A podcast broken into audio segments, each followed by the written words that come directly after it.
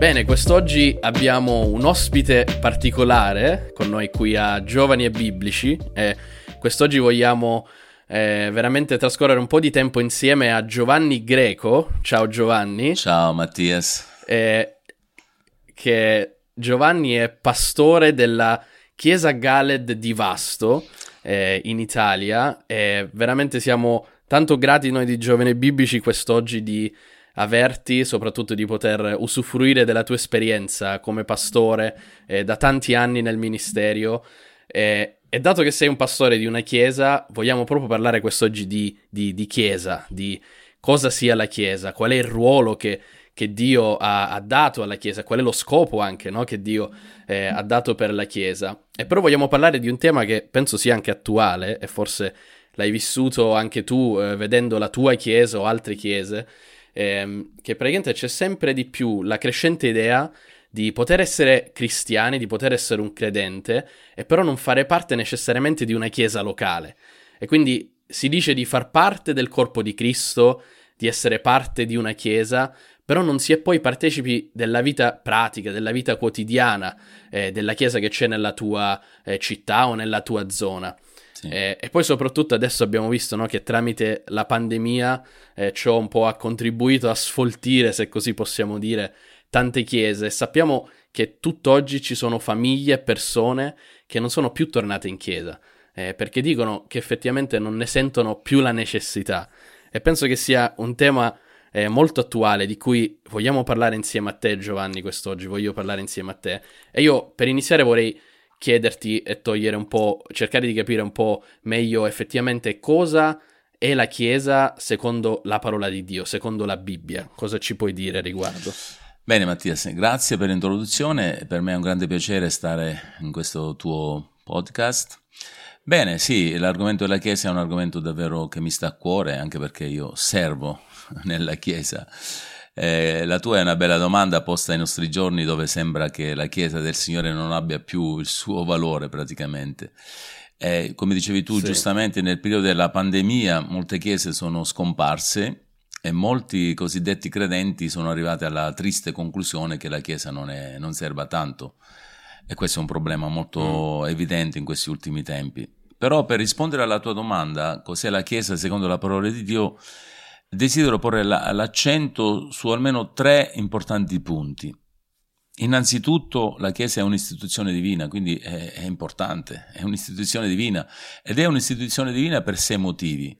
Dalle profezie di Cristo, adesso non abbiamo tempo, ma Matteo 16-18 no? parla certo. della Chiesa, anche dalla, dalla, sua struttura, in Efesini 1, eh, eh, tutto il capitolo 1 parla della struttura della Chiesa, per esempio anche dall'altro motivo, dal fatto che è stata costituita amministratrice del Vangelo, come dice Matteo 28, e ci sono tanti brani certo. della Bibbia, addirittura anche eh, di alcuni ordinamenti No? Noi, la Chiesa eh, diciamo, ha questi ordinamenti e deve portarli avanti, ma anche della verità rivelata di 1 Timoteo 3,15 e infine anche della disciplina, dove la Chiesa è, è atta ad applicare la disciplina. Poi un altro punto importante, ritengo che la Chiesa non solo è un'istituzione divina, ma la Chiesa è il corpo di Cristo sulla base di Romani 12 mm. e anche prima Corinzi 12, quindi in pratica il tipo di funzionamento previsto per le chiese non dipende dagli uomini, ma è, un, è stabilito, è previsto nel Nuovo Testamento, quindi non si basa sulla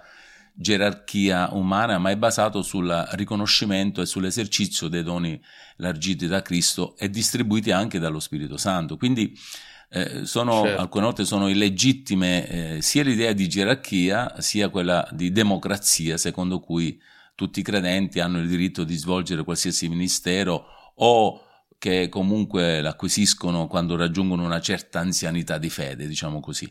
Quindi mm. eh, nel Nuovo Testamento il termine chiesa, ad esempio, proprio per parlare di chiesa, viene usato circa 144 volte e ha dei significati di base. Il primo si riferisce per esempio a tutti coloro che hanno riconosciuto Cristo come Salvatore e sono perciò membri della famiglia di Dio. Questa, diciamo, è la Chiesa universale, è anche invisibile, conosciuta come il corpo di Cristo ed a cui appartengono tutti sì. i veri credenti, no?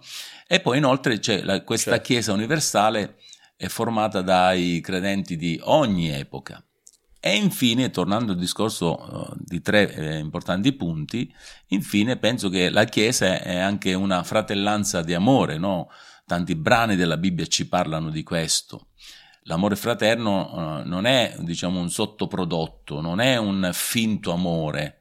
La Chiesa di Cristo certo. è chiamata a sostenere l'amore perché è un dono di Dio. Quindi l'impegno della Chiesa è quello di fare in modo che nessuno la distrugga, nessuno inquini, nessuno rovini o magari annerisca quello, eh, ma che continui questo amore, no?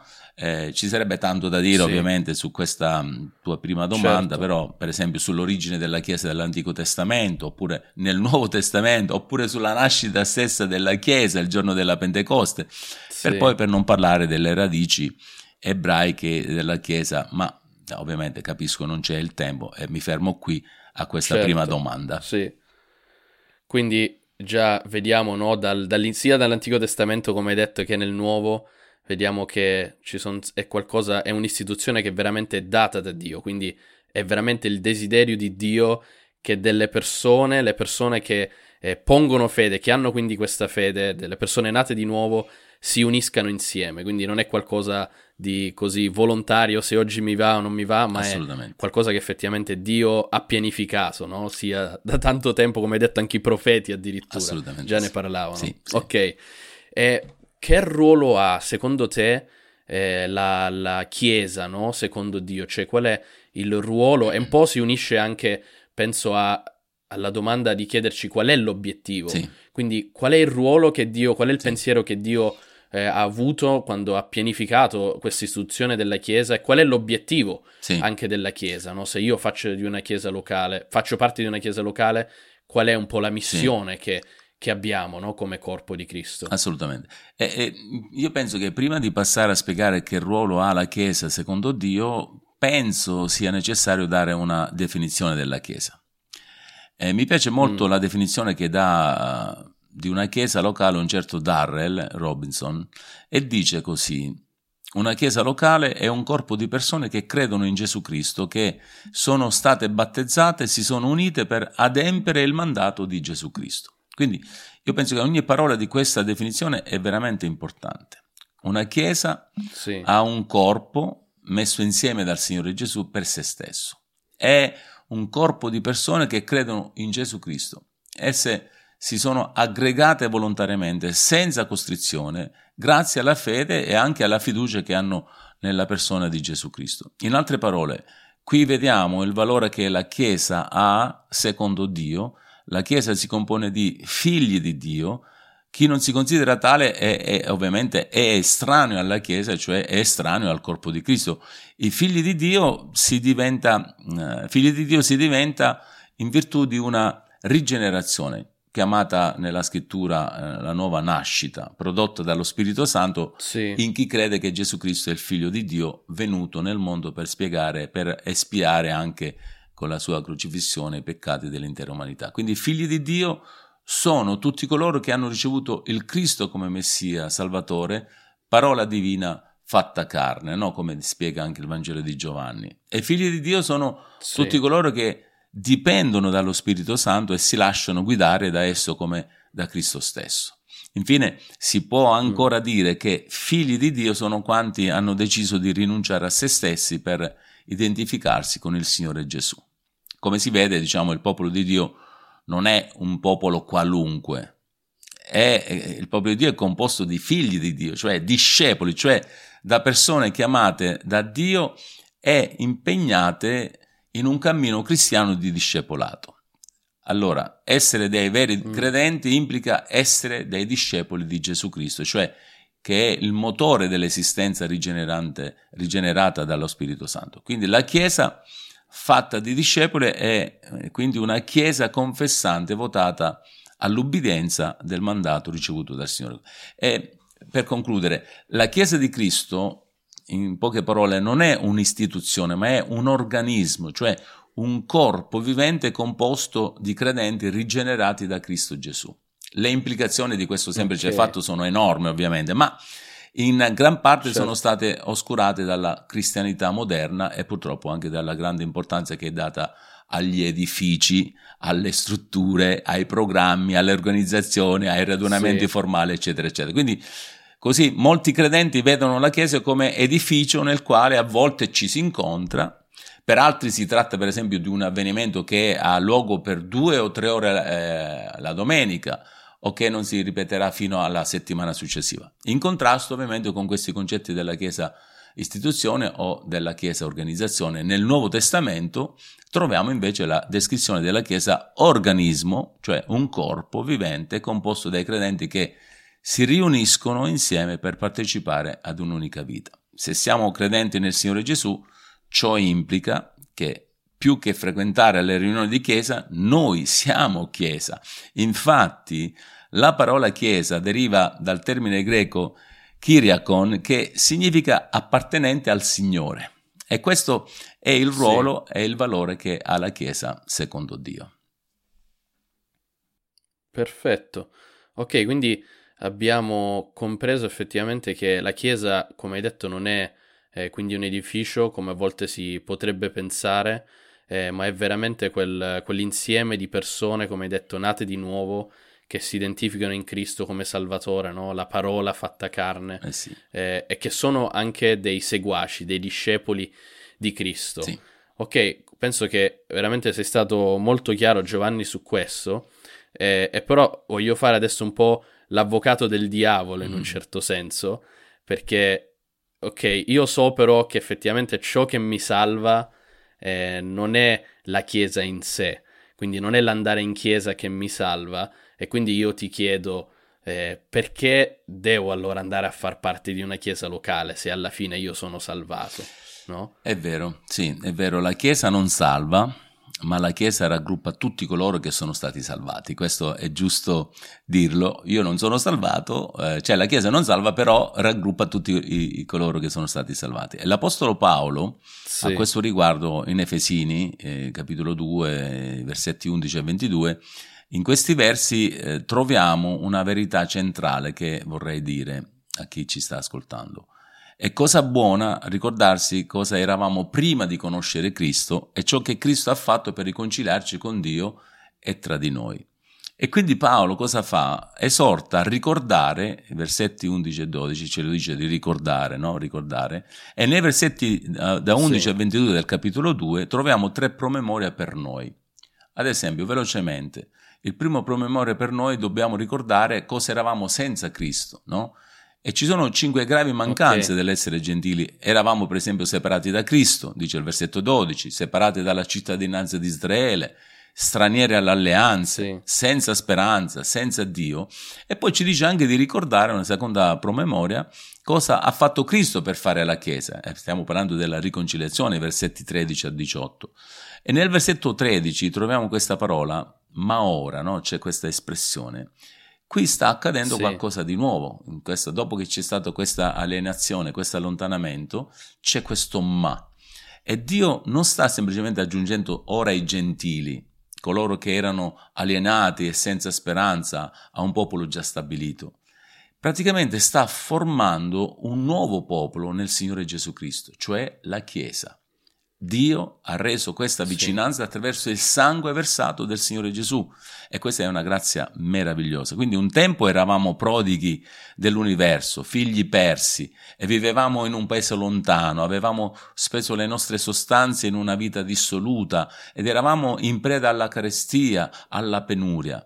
Nessuno se ne curava, il nostro mm. posto era con i porci, possiamo dire, il nostro pane quotidiano erano i baccelli che si mangiavano. Nel nostro peccato eravamo sì. una vergogna per colui che ci aveva creati. Non avevamo nemmeno il buonsenso del figlio prodigo, perché non conoscevamo la strada di casa. Barcollavamo nelle tenebre e desideravamo ciecamente un Dio che non conoscevamo, ma quando eravamo ancora lontani, il Padre ci vede e ne ebbe compassione. Corse, cadde sì. sul nostro collo e ci baciò. Ora noi, che eravamo lontani, siamo stati avvicinati mediante il sangue di Cristo, dice Paolo agli Efesini, capitolo 2, versetto 13. E il sangue di Cristo rende possibile un profondo avvicinamento tra ebrei e gentili rigenerati, avvicinamento tra tutte ovviamente. E poi c'è questo terzo, certo. terzo promemoria importante per noi, dobbiamo ricordare cosa siamo diventati in Cristo, cioè identificazione. E Paolo assume, riassume l'opera di riconciliazione di Cristo ricordando ai gentili che ora queste parole sottolineano che siamo stati sincronizzati non solo con Cristo, ma anche con altri cristiani e questa è la nostra identità. E la cosa interessante, per illustrare questa nuova identità, Paolo usa tre parole per descrivere cosa siamo diventati in Cristo. Cittadini, membri e pietre di un tempio. Quindi noi facciamo parte della Chiesa perché siamo stati salvati e siamo cittadini del regno di Dio, membri della famiglia di Dio, perché abbiamo lo stesso Padre e poi siamo pietre nel Tempio di Dio. Assolutamente. Ok, quindi vediamo che effettivamente il Signore, cioè Dio, ci ha posti no? in sì, questo corpo. Assolutamente. Eh, e quindi vediamo che questo cambiamento è in un certo senso in realtà un'opera di Dio, se, se dobbiamo dirla tutta. Assolutamente no? sì. Cioè, come hai detto prima in Efesino, come leggiamo Paolo, no? il sangue di Cristo. Sì. E quindi ha a che fare proprio con il vero cuore del messaggio della parola di Dio che è il Vangelo. Mm-hmm. Eh, secondo te, che ruolo gioca eh, effettivamente il Vangelo eh, nel portare no, una persona a desiderare di circondarsi di altri credenti, no? Sì. Cioè, potessi spiegarci effettivamente, cioè, se uno dice di essere un figlio di Dio, però non ha alcun desiderio di stare in mezzo ad altri figli di Dio, secondo te c'è da porsi delle domande, cioè questa persona ha da porsi delle domande serie. Sì. Eh, esatto, ci potresti spiegare in breve no? che ruolo gioca il, van- eh, il, Vangelo nel cuore di una persona no? e quindi poi anche nel contesto di, di una chiesa di altri credenti. Ok, allora io mm, forse si è capito, ma da un po' di tempo sto studiando, sto preparando, predicando su Efesini.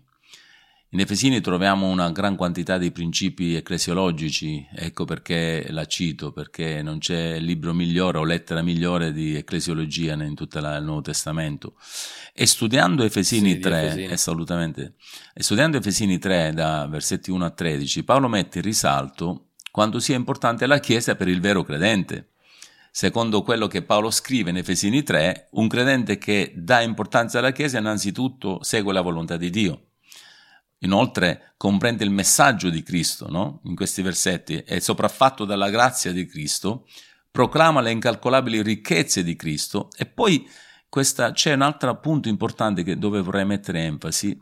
Un credente che diciamo, dà importanza alla Chiesa ha una visione elevata della Chiesa di Cristo, versetti 10 e 11 del capitolo mm. 3. E qui esce fuori una domanda. Avete una elevata visione di Cristo. Ora, se avete una visione elevata di Cristo, dovreste avere una visione elevata della Chiesa, per forza, non, non, è obbligatorio praticamente. Efesini contiene... Non c'è, non c'è, un'altra via. No, se uno ha una visione alta di Cristo dovrà avere per forza una elevata visione di, della Chiesa. Quindi Efesini contiene una visione elevata della Chiesa. Lo si può vedere in Efesini 2, versetti 11 a 22. Nel passo successivo Paolo no, eh, prega affinché eh, Dio sia glorificato nella Chiesa, no? capitolo 3, versetto 21. In eh, Efesini 4, 1 a 6 parla dell'unità della Chiesa. Poi spiega come Dio abbia dotato il suo popolo di guide spirituali per equipaggiarlo al ministero, versetti eh, 11 a 12, sì. capitolo 4, e nel capitolo 5 dice che Cristo ha amato la Chiesa e ha dato se stesso per lei, no? Capitolo 5, versetti, eh, versetto 25. E qui, in Efesini 3, 10 e 11, l'espressione che eh, l'Apostolo Paolo scrive, dice la infinitamente varia sapienza di Dio, letteralmente in questo versetto 10 è molti colori, era una parola usata per mm. i petali di colori diversi sulle piante. E allo stesso modo i membri di una nuova umanità, cioè i membri di una nuova umanità sono, è la Chiesa, sono di molti colori, e in questo contesto ebrei e gentili, forse nel nostro contesto quelli con la pelle di colore diverso, o di diversa condizione sociale, alcuni possono essere poveri, alcuni ricchi, alcuni istruiti, alcuni non istruiti. Sì. Però la potenza del Vangelo si vede quando le persone che nel mondo non si darebbero la mano, così vengono riuniti con una nuova identità centrata sul Signore Gesù, inseparabili dallo Spirito. Quindi un tale popolo non può mai essere creato dallo sforzo dell'uomo, ma solo dalla grazia sì. di Dio. E Paolo aggiunge un altro punto sorprendente alla nostra teologia della Chiesa. E l'Apostolo Paolo ci dice che la Chiesa ha implicazioni che si estendono a tutto il cielo e all'intero regno spirituale. Faccio, mm, mi allungo un po' su questa risposta perché è importante. La Chiesa composta da giudei e gentili, certo. quello che dice Paolo, sta facendo conoscere, dice Paolo, la infinitamente varia sapienza di Dio ai principati e le potenze nei luoghi celesti. E molto probabilmente questi principati e potenze sono esseri celesti sia cattivi che buoni, anche se per l'Apostolo la preoccupazione principale è per quelle forze ostili, mi sembra che gli angeli di Dio guardino la grazia e si stupiscono. Mi sembra che gli angeli decaduti, sì. le forze demoniache, guardano la grazia con paura e tremano, a differenza degli angeli buoni, diciamo, no? Quindi le forze del male sì. sono già state sconfitte alla croce e attendono la loro definitiva sottomissione. Allora, L'esistenza della Chiesa che cosa fa? Annuncia che il loro dominio sta per finire una volta per tutte. E Pietro, l'Apostolo Pietro, mentre eh, diciamo, sembra alludere a questa idea quando dice gli angeli bramano penetrare con i loro sguardi, in 1 Pietro 1,12, no? se ti ricordi. Da, ver- da questi versi possiamo dedurre che Dio intende far conoscere loro il suo piano attraverso la Chiesa. Quindi gli angeli guardano affascinati mentre vedono gentili e ebrei uniti nella nuova società come uguali. C'è molto di più nella Chiesa di quanto no, non sembri. Allora, la mia domanda è, fate parte di una Chiesa? Sì. Se fate parte della Chiesa, allora siete parte di un sermone interplanetario, sermone che viene predicato ai principati e le potenze nei luoghi celesti. La conclusione inevitabile è che gli angeli ci osservano perché siamo parte del mistero. Perciò, fratelli, sorelle, giovani, abbiamo un pubblico di osservatori molto più grande e attento di quanto ognuno di noi si renda conto. Per essere chiari, l'enfasi qui non è sulla nostra predicazione a principati e potenze invisibili. Il punto è che Dio sta rivelando il suo piano alle potenze attraverso l'esistenza della Chiesa. Questo è il punto veramente mm. chiave. Ok, que- mi è piaciuto veramente tanto che hai detto siamo, eh, cioè la Chiesa è un sermone vivente, no? Assolutamente. Eh, sì. sia, per le, eh, sia, per le, potenze invisibili, quindi spirituali che non, vesi- che non vediamo, eh, come anche no, per, il, per, il, mondo che ancora non è venuto alla fede, eh, che, che, ci vede. Eh, e quindi effettivamente ciò si unisce a quello che alla fine è l'obiettivo della Chiesa. Penso sì. che eh, l'hai detto in modo molto chiaro, cioè noi siamo sì. un sermone sì. di questa grazia, cioè la Chiesa in sé testimonia e grida in ogni angolo della terra e praticamente mostra questa grazia che proviene da Dio. E, no? scusa, e tutti rimangono scusa se ti interrompo, scusa se ti interrompo, ma una cosa importante sì. che forse posso dire, ecco perché la Chiesa è così importante e anche perché la Chiesa è così difficile, ardua, perché Satana non vuole che la Chiesa sia ciò che siamo, ecco in poche parole, perché quando viviamo correttamente, secondo i principi eh, dettati dalla scrittura, allora diventa evidente a Satana che i suoi giorni sono contati e al mondo che la potenza mm. e gli scopi di Dio sono all'opera. Quindi quando ci amiamo per esempio l'un l'altro e viviamo come la Chiesa, il mondo vede che siamo discepoli e i principati e le potenze sì. ricevono un assaggio della futura distruzione. Ecco perché, eh, eh, eh diciamo, ti do la parola è scritto lo scrittore degli ebrei, esorta i veri credenti dicendo facciamo attenzione gli uni agli altri per incitarci all'amore e alle buone opere, non abbandonando la nostra comune sì. adunanza come alcuni sono soliti fare, ma esortandoci a vicenda, tanto più eh, che vedete avvicinarsi il giorno. No? Ebrei 10, 24 e 25. Sì. Ok, quindi in realtà è quasi una strategia proprio del maligno, in realtà sarebbe, cioè lui punta a tirare fuori persone da questo corpo, no? Cioè è proprio nel suo interesse eh, tirare fuori eh, dalla Chiesa persone e isolarle. Sì. Eh, e quindi è un po' questo, no? Che le sì. persone forse che magari non vanno più in chiesa, però dicono di essere parte del corpo, forse dovrebbero anche riflettere su questo, no? È proprio interesse eh, di Satana e del diavolo eh, metterci e isolarci dal corpo, perché lui riconosce in realtà la potenza no? e, e, e l'efficacia che, che, la Chiesa ha, no? perché gliela dà Dio. Proprio così, proprio okay. così. Io posso dire, concludere, dico, dico le ultime cose, attenzione. Ora, non dico che si debba andare in chiesa per essere cristiani, eh? non sto dicendo questo, come non dico che per essere sì. sposati bisogna andare a casa. Per essere marito e moglie serve amore e impegno e anche una decisione fatta davanti a Dio e alle autorità. Non di meno, se non frequentate la vostra casa dopo esservi sposati, la vostra relazione sarà a rischio. O mi sbaglio, Mattia? Mm. Quindi la, certo, la, fre- la, frequenza e la partecipazione alla chiesa locale non sono un'opzione. Il Vangelo di Paolo era Cristo e la chiesa. E spero tanto che nessuno di noi si sia fatto un quinto Vangelo. Quindi come tutti sappiamo, la Chiesa sulla terra è imperfetta e spesso a renderla tanto imperfetta, indovinate chi è? Siamo proprio noi. E per questo, certo, motivo, noi, per sì. questo motivo, studiando Efesini, eh, mi sento eh, di essere esortato e siamo esortati a fare del nostro meglio per valorizzare la Chiesa locale.